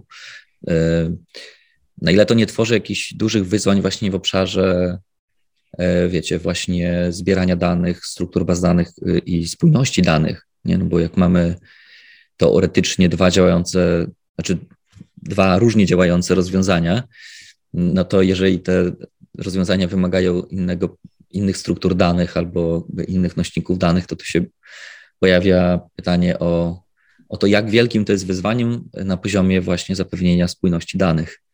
Tak czysto teoretycznie myśląc o tym. Mm, no, nie jest to problem łatwy, e, bo najprościej by było, jakby wszystko było kompatybilne, tak? Czasem jednak ciężko jest to osiągnąć, bo zmieniamy kompletnie na przykład e, strukturę danych. Teraz ostatnio właśnie prowadziliśmy pewną migrację e, jednej kolekcji na, na inny format i właśnie myśleliśmy, jak to zorganizować. No i tutaj właśnie podejść do tych migracji jest bardzo wiele. E, bo można sobie najpierw coś zmigrować, e, potem jest kwestia, kiedy przełączymy tą flagę. Jak już się przełączyliśmy, to e, mogły jakieś stare dane jeszcze w starym formacie powstać, więc znowu trzeba je zmigrować. No, tutaj trzeba by się mocno zastanowić, przemyśleć to, bo są takie rozwiązania, że po prostu zatrzymamy ruch, nie wiem, na godzinkę albo 5 minut, zmigrujemy wszystko i będzie to działać albo musimy właśnie myśleć e, nad e, właśnie takim zero downtime e, deployment, w którym zmigrujemy te dane, ale one będą gdzieś spójne końcowo, tak? Czyli mhm. przez jakiś czas na przykład będzie tych danych troszkę brakować, ale sobie je domigrujemy i wtedy, wtedy już wszystko będzie na tip-top. Mm, tyle myślę. Mhm. Ale ja myślę, że ten problem spójności danych, no to on występuje w wielu jakichś takich różnych przypadkach. No. Na przykład też są jakieś takie deploymenty typu kanary, że, że właśnie część tylko ruchu, część użytkowników jest spuszczona na tą nową wersję i w tym momencie też trzeba jakoś zapewnić jakoś tą spójność danych, czy być jakoś wstecznie kompatybilnymi i tak dalej, więc tutaj, tutaj to jest jakby taki trochę szerszy problem, no ale są, są jakby na to rozwiązania. Mhm. Tak, to jest bardzo ciekawe, czy to już wychodząc jeden level wyżej, nie z perspektywy potem product managementu, tak, czy product ownershipu, to jest ciekawe, ciekawe właśnie, mm, e, ciekawy tutaj trade-off do zaadresowania, nie? Znaczy, bo ok, możemy spędzić więcej czasu robiąc, e, przygotowując się do jakiejś możliwości eksperymentacji albo przygotowując pewne eksperymenty, e, ale to jest jakiś wysiłek, tak? Więc pytanie, na ile on się jakby zwróci, a na ile może lepiej sekwencyjnie y, releasować pewne rzeczy. No to wszystko wiadomo w praktyce sprowadza się do tego, na jakim etapie rozwoju jest produkt, rozwiązanie, y, jakie są wymagania niefunkcjonalne co do dostępności, niedostępności. No, wiadomo, y, startupy mogą sobie pozwolić na, na, na wszelkiego rodzaju wariactwa tutaj i, i taki, no, cokolwiek się wydarzy, to będzie dobrze. Im większy produkt, tym więcej, więcej pewnie wymagań, na pewno więcej jest wymagań w zakresie właśnie dostępności takiego rozwiązania i wtedy eksperymentacja staje się coraz bardziej trudna. E, ale z drugiej strony masz wtedy, jesteś większą organizacją, masz większy produkt, masz więcej możliwości eksperymentacji, masz więcej możliwości też implementacji, masz większe zespoły i tak dalej, i tak dalej, więc no, cie, cie, bardzo ciekawe zagadnienie, ale zostawmy je może na jakiś inny odcinek e, i przejdźmy do, do Piotrka. Powiedz Piotrek, o czym ty byś chciał nam powiedzieć? E, ja Łukaszu wybrałem jedną z tendencji, która jest bazowa w AWS-ie, to znaczy przejście do coraz większej ilości usług w ramach modelu serverless. I tutaj skupiłem się trochę na, na stricte danych, na przetwarzaniu tych danych, na analizie danych, e, trochę na e, AI-ML-u.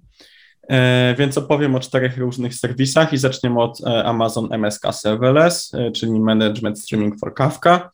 E, czyli po prostu w ramach Amazona i usługi Amazon MSK mogliśmy sobie odpalać normalnie maszyny, e, które oczywiście bazowały na EC2 i mieliśmy zarządzaną, zarządzany klaster kawki.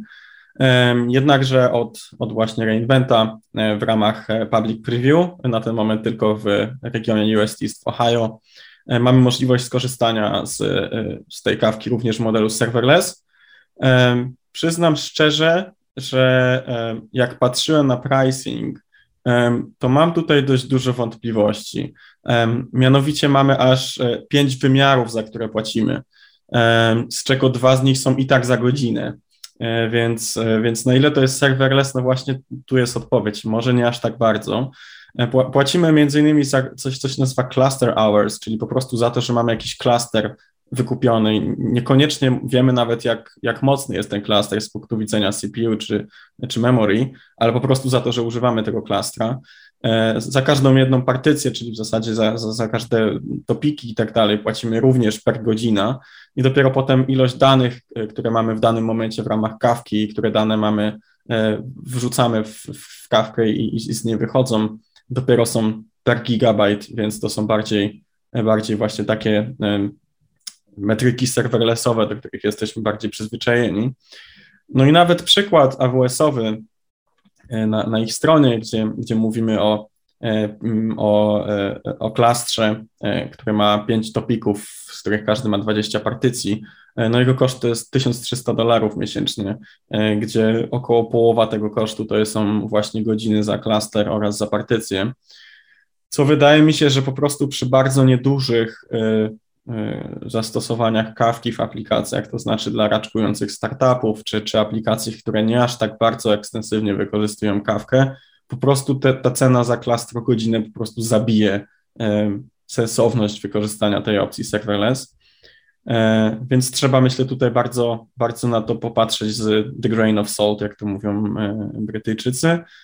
Co ciekawe, do końca miesiąca ta usługa jest za darmo w ramach tego jednego regionu, więc można sobie na przykład przetestować, czy wyczuwalne są różnice pomiędzy e, maszynami, które mamy normalnie w ramach usługi MSK, a takimi, które mamy w ramach usługi MSK Serverless.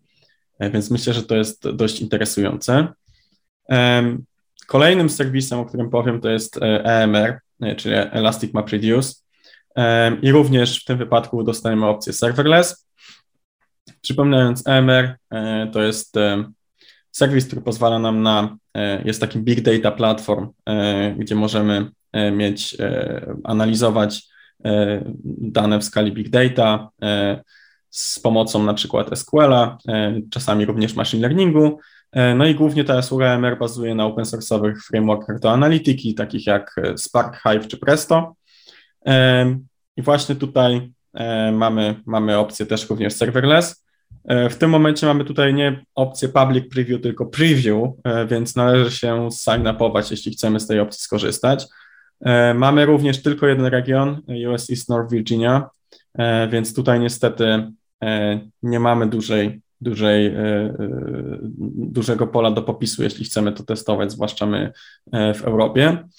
Natomiast wydaje mi się, że takie zastosowanie wszystko zależy, oczywiście od pricingu, e, o którym jeszcze niewiele wiemy, ale wydaje mi się, że tutaj to zastosowanie może mieć, jakby ta usługa może mieć więcej zastosowań, e, dlatego że czasami chcemy wykorzystać klaster naprawdę w krótkim czasie, z powodu tego, że z, z, mamy w organizacji dużo doświadczonych e, big data deweloperów, którzy są już zaznajomieni właśnie z takimi open source'owymi narzędziami, a nie chcemy po prostu czekać, aż ten klaster się utworzy, nie musimy myśleć, jak duży ten klaster musi być, e, więc wydaje mi się, że tutaj do takich dewelopersko-testowych zastosowań to będzie świetna usługa, a z punktu widzenia Amazona myślę, że też to jest ciekawe, dlatego że wcześniej mogliśmy naszego EMR-a odpalać właśnie na EC2, które mają też przecież procesory Graviton, Notabene też wersja trzecia wchodzi powoli, więc myślę, że to jest też coś, co może spowodować niższe koszty w ramach zwykłego EMR-a, ale też możemy skorzystać z EC2, z EC2 Spot Instances, czyli tych instancji takich, które, gdzie w data center AWS-a no rzadko bywa sytuacja, kiedy, że tak powiem, performance jest pod korek wykorzystany, więc wtedy AWS oferuje w dużo niższych cenach e, instancje typu spot. E, z tego, co słyszałem dwa lata temu e, od osoby z Amazona z, z Gdańska, to bardzo rzadko jest sytuacja taka spotykana, że te spot instances są zabierane użytkownikom, ale powiedzmy, że to taka, taka, taka dygresja na boku. Również tego MR-a możemy odpalić w ramach naszych klastrów kubernetesowych, czyli EKS-a, i właśnie podejrzewam, że z punktu Amazona jest to fajne, ta usługa serverless, bo oni mogą mocno optymalizować y, te różne źródła tych serwerów i różne typy tych serwerów e, pod tą opcję serverless. E, więc wydaje mi się, że to może być dość interesująca sprawa.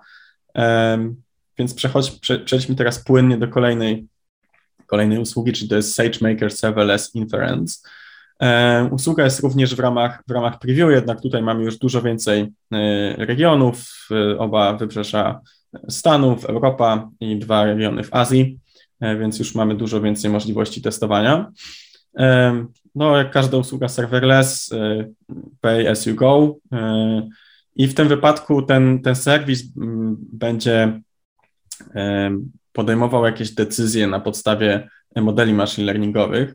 E, więc jeśli e, mamy tutaj typowe zastosowania typu musimy podjąć jakąś decyzję na podstawie inputu, który nie jest jakby stały, to znaczy czasami mamy większy lub mniejszy trafik, no to myślę, że ta serverlessowa usługa będzie, będzie bardzo interesująca. E, warto tutaj też wspomnieć, że ona jest bilowana w ramach milisekund, to znaczy naprawdę wąski, wąska ilość czasu, więc, więc, więc nie, nie będziemy płacić za, E, za to, że faktycznie te maszyny sobie leżą, tylko, tylko bardzo konkretnie za to, na ile z nich, z nich korzystamy, co e, jeszcze parę lat temu w AWS-ie nie, nie było aż takiej dokładności w wielu usługach, na przykład w, w Lambdzie. No i last but not least, e, Amazon Redshift Serverless, czyli tutaj przechodzimy do narzędzia analitycznego. Narzędzie, Redshift to jest narzędzie, do którego możemy podpiąć sobie różne data store AWS-owe, na przykład S3, E, Aurora czy, czy RDS-a, e, więc możemy sobie razem e, uspójnić dane z różnych źródeł i potem w prosty sposób, bo w ramach query SQL-owych te dane analizować. No i znowu, tutaj myślę duży benefit w ramach właśnie kolejny raz takich deweloperskich, ad hocowych, testowych environmentów, gdzie e, po prostu mamy już jakieś dane i na szybko nam ktoś powiedział, a weź mi sprawdź, czy to ma jakiś sens z punktu widzenia biznesowego, a my nie musimy wyciągać całych jakichś klastrów albo innych trudnych narzędzi, tylko mówimy, dobra, weź dane stąd, stąd, stąd, odpal mi to w serverlessie, ja zaraz wymyślę szybko, jakie query napisać w czasie, jak to się będzie jeszcze, jeszcze konfigurować, no i od razu możemy nawet biznesowi dostarczyć wykresy e, z, z, tego, z tego Redshifta, więc wydaje mi się, że to też będzie, będzie dość interesujące narzędzie z tego powodu. Jako public preview mamy też tutaj więcej regionów, e, oba wybrzeża Stanów, e, dwa regiony w Europie, Frankfurt Irlandię i Tokio w, w, w Azji, e, więc możemy tutaj też już w wielu, w wielu miejscach skorzystać. I co jest jak dla mnie super ciekawe, w artykule, który mam teraz otwarty, którym się posiłkuję, na samym końcu jest informacja, że AWS każdemu użytkownikowi, który chce skorzystać z tej usługi Redshift Serverless, w ramach public preview da 500 dolarów w AWS-owym kredycie na korzystanie z tej usługi i nie trzeba się nigdzie zgłaszać, po prostu w momencie, kiedy stworzymy sobie pierwszą bazę w ramach Redshift Serverlessa e, i zaczniemy do niej dorzucać jakieś dane, to automatycznie dostaniemy te 500 dolarów w ramach tego kredytu. Więc wydaje mi się, że tu też jest bardzo ciekawa polityka e, po prostu pokazania, że, że warto z tej, z tej usługi skorzystać. E, no a 500 dolarów myślę, że piechotą, piechotą nie chodzi i wiele osób zostanie z tego powodu skłonione do skorzystania z, z tej opcji i przetestowania, jak ten Redshift w ramach serverlessa będzie działać. To, to, to ja dodam jeszcze, że fajnie, że w tych usługach są takie też do ustawienia limity użytkowania. Przynajmniej tam na przykład w Redshiftie i chyba też tym EMR, można sobie ustawić, że tam dziennie nie chcesz przekroczyć, nie wiem, godziny użytkowania i tak dalej, więc to jakoś tak trochę chroni przed jakimiś takimi niepożądanymi e, kosztami.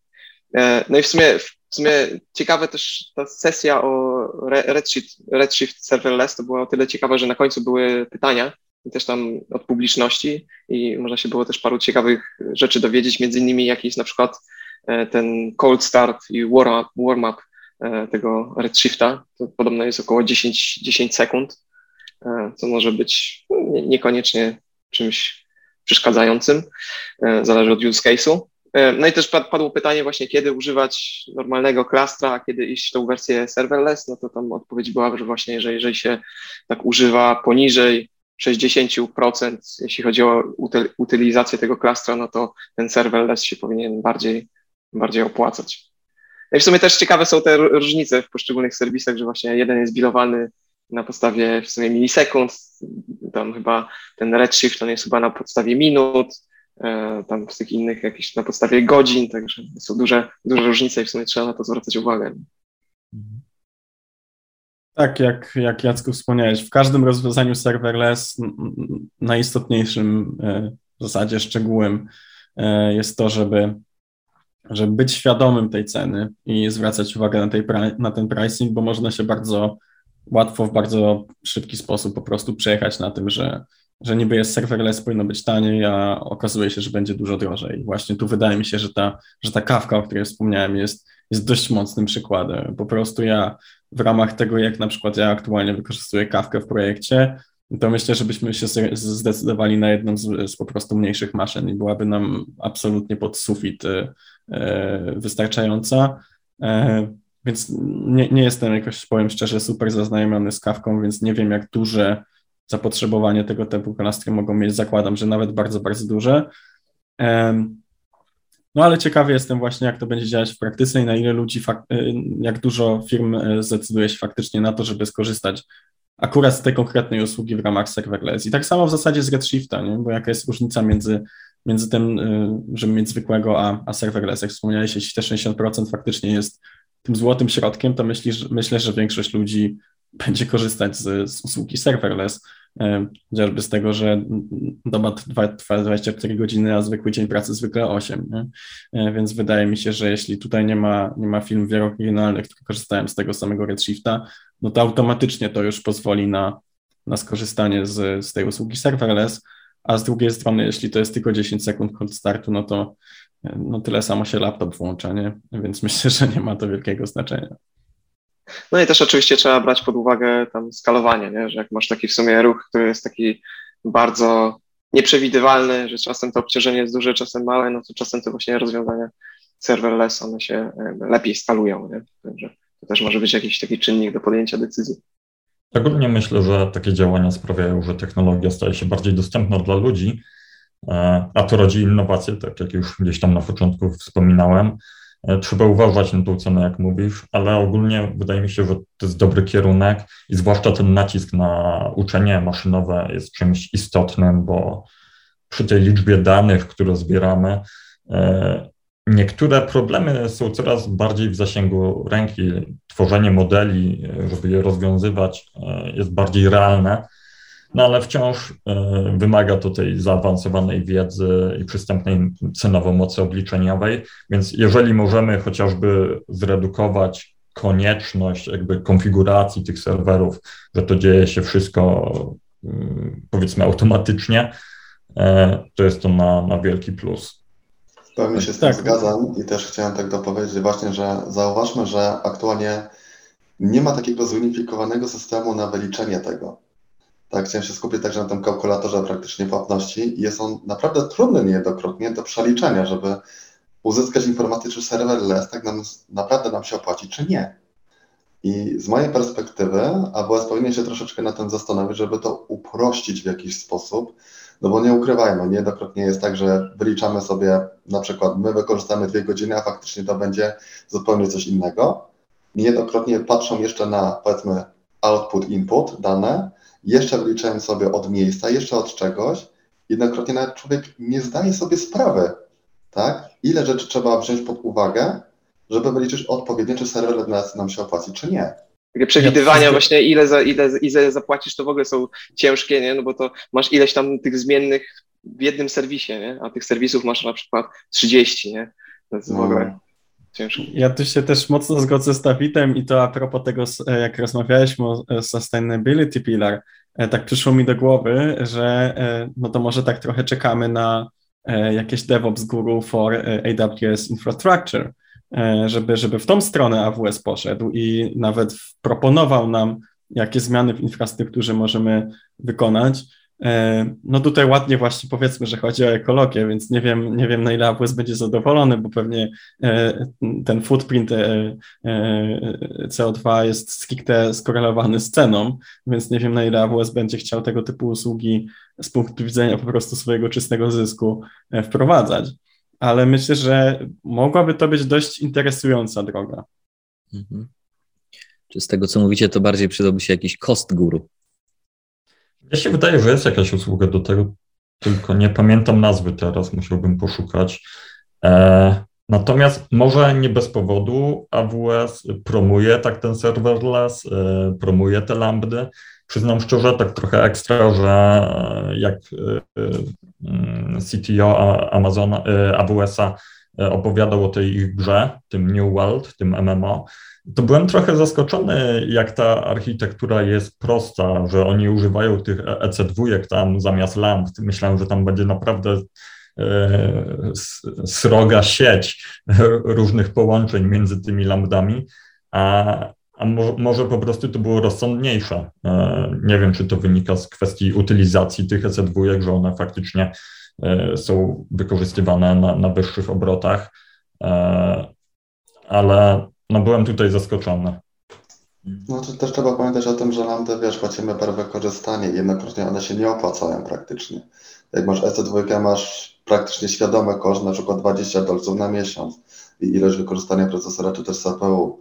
Tak, co za tym idzie, tu masz pełną świadomość, a tam, jak ci się wyliczy, tak będzie praktycznie. Więc niejednokrotnie to zależy też oczywiście od architektury, ale nie zawsze lambda się opłaca, tak? To trzeba mieć zawsze świadomości. Mhm. Tak, no mi się wydaje, że tutaj ten case biznesowy tej, tego nieskończonego świata w ramach tej gry i jednak jakby obliczenia, które są wymagane do gier są dość, dość, dość skomplikowane, więc przerzucenie tego na lambdy może być problematyczne, a dwa, że myślę, że też tutaj sporą, e, spory prym wiodło to, że E, no lambdy głównie są wykorzystywane w językach interpretowalnych, e, czy bardziej w językach, które mają swój interpreter, takich jak właśnie JavaScript czy Python. E, I tutaj te lambdy mają największy benefit z powodu niskiego cold startu, a jak wiemy, no w game industry raczej z tych języków, przynajmniej żeby pisać backend się nie korzysta, więc wydaje mi się, że to też mogło być pewnym czynnikiem tutaj. Aczkolwiek, tak jak Antoni wspomniał, wydaje się, że za tak skomplikowanym, automatycznie rozszerzalnym światem, który może mieć wielu, wielu użytkowników i wielu z tych użytkowników musi być w czasie rzeczywistym poinformowany na ten temat. I jeszcze przy takiej ogromnej analityce wydawałoby się, że ta aplikacja byłaby dużo bardziej skomplikowana. A tu właśnie się okazuje, że no może niekoniecznie, że jednak mamy tyle tych usług i jak wiemy, jak je wykorzystać, no a kto ma wiedzieć lepiej niż ludzie z AWS-a, to, to jesteśmy w stanie naprawdę skomplikowane typy biznesu, które nigdy w zasadzie super mocno z chmury nie korzystały, wprowadzić do chmury w bardzo prosty, fajny, skalowalny sposób, który jest jeszcze dodatkowo, przynajmniej wydaje się być dość, dość optymalny. Jeszcze sobie szybko zweryfikowałem nazwę tej usługi. Ona się nazywa AWS Trusted Advisor i ona właśnie ma pomagać w redukcji kosztów, e, poprawie performance'u i tak dalej. Super. Słuchajcie, więc y, y, na, na, tym y, kończymy nasze typy, jeżeli chodzi o rzeczy nowe, które nas zainteresowały, ale jeszcze chciałbym Wam zadać pytanie o to, czego w sumie zabrakło na ostatnim reinvent. Więc powiedzcie mi o Waszych tutaj zawodach, o albo niespełnionych marzeniach dotyczących tego, co w AWS-ie mogłoby być, ale jeszcze tego nie ma. To, to, to ja mam dwie takie rzeczy. mianowicie brak wsparcia dla TypeScripta w Amazon Code Guru. I to już byłem zawiedziony rok temu, jak to chyba wychodziło wtedy, że jest wsparcie tylko dla Java i dla Pythona. No i bardzo, bardzo liczyłem, że jakoś w tym roku ogłoszą, że TypeScripta też wspierają, no ale niestety musimy chyba jeszcze na to poczekać. No a drugie, drugie to jest mm, Glue Elastic Views, który jest nadal w preview. Liczyłem, że właśnie ogłoszą, że, że jest general available, generally available. No i to jest takie rozwiązanie, które właśnie by się nam bardzo przydało, bo służy do synchronizowania danych pomiędzy bazami danych. I tutaj w projekcie mieliśmy taki właśnie case, że wykorzystywaliśmy i DynamoDB i Elasticsearch i DynamoDB było naszą główną bazą danych i synchronizowaliśmy po prostu te dane do Elasticsearcha i robiliśmy to w taki sposób, no, powiedzmy, manualny z własną lambdą, co oczywiście niekoniecznie jest optymalne, bo to trzeba dobrze zrobić, zrobić jakieś retryje, może coś pójść nie tak i tak dalej. No i ten serwis to jakby za, za, zapewnia to wszystko w taki bezpieczny, optymalny sposób, no ale dalej jest w takiej wersji preview, gdzie w sumie się trzeba zapisać na to i tak dalej, więc ciężko to, ciężko to użyć, szczególnie produkcyjnie. Ja powiem, że generalnie ostatnio e, trochę zainteresowałem się komputerami kwantowymi i no, wynika to akurat z możliwości, które, które mam w tym roku na studiach. I brakowało mi tego, że nie widać, żeby Amazon szedł za tymi kwantowymi trendami. To znaczy, coś tam się dzieje, mamy jakieś Amazon Bracket Hybrid Jobs, ale w zasadzie, jak na to popatrzyłem, to w sumie nie ma tu nic ciekawego ani rewolucyjnego względem IBM-a na przykład, który, który nie dość, że udostępnia za darmo komputery kwantowe, to jeszcze w zasadzie korzystanie z nich jest proste, więc nie bardzo rozumiem istnienia trochę takiej usługi jak Hybrid Jobs. Więc dla mnie to jest coś, czego, czego brakuje, ale wiadomo, jakby nie można być specjalistą od wszystkiego, nie? bo weszły nam nowe rzeczy, serverless, nowe e, procesory, e, jakieś nowe rzeczy z satelitami związane, nowe rzeczy związane z 5G, z mainframe'ami, e, więc e, jakby nie można liczyć na to, że firma będzie najlepsza we wszystkim. E, jednakże wydaje mi się, że w tym akurat w, w, w technologiach kwantowych AWS po prostu chyba już zdecydował, że trochę oddaje prym. E, może wynika to też z drenażu mózgów, to znaczy IBM już od dłuższego czasu siedzi w tej technologii i naprawdę zatrudnił najlepszych specjalistów, których mamy w tym momencie na świecie, e, więc, więc ciężko pewnie jest ich, ich stamtąd wyciągnąć e, albo znaleźć, znaleźć innych, bo jest to dość nowa dziedzina i dość skomplikowana. Ale nie wiem, ciekawy jestem, czy, czy to się na przykład w ciągu najbliższego roku w jakiś sposób zmieni, bo jeśli chodzi o, o ogłoszenia IBM-owe, no to to w ciągu najbliższych dwóch, trzech lat wygląda na to, że zbliżymy się do bardzo ciekawych, y, bardzo ciekawych miejsc y, w, historii, których nie było, w których już jesteśmy nawet, dlatego że pierwszy raz stworzyliśmy komputer kwantowy, którego naprawdę nie jesteśmy w stanie symulować. i Jest on dostępny w ramach właśnie IBM-a, w ramach chmury IBM-a.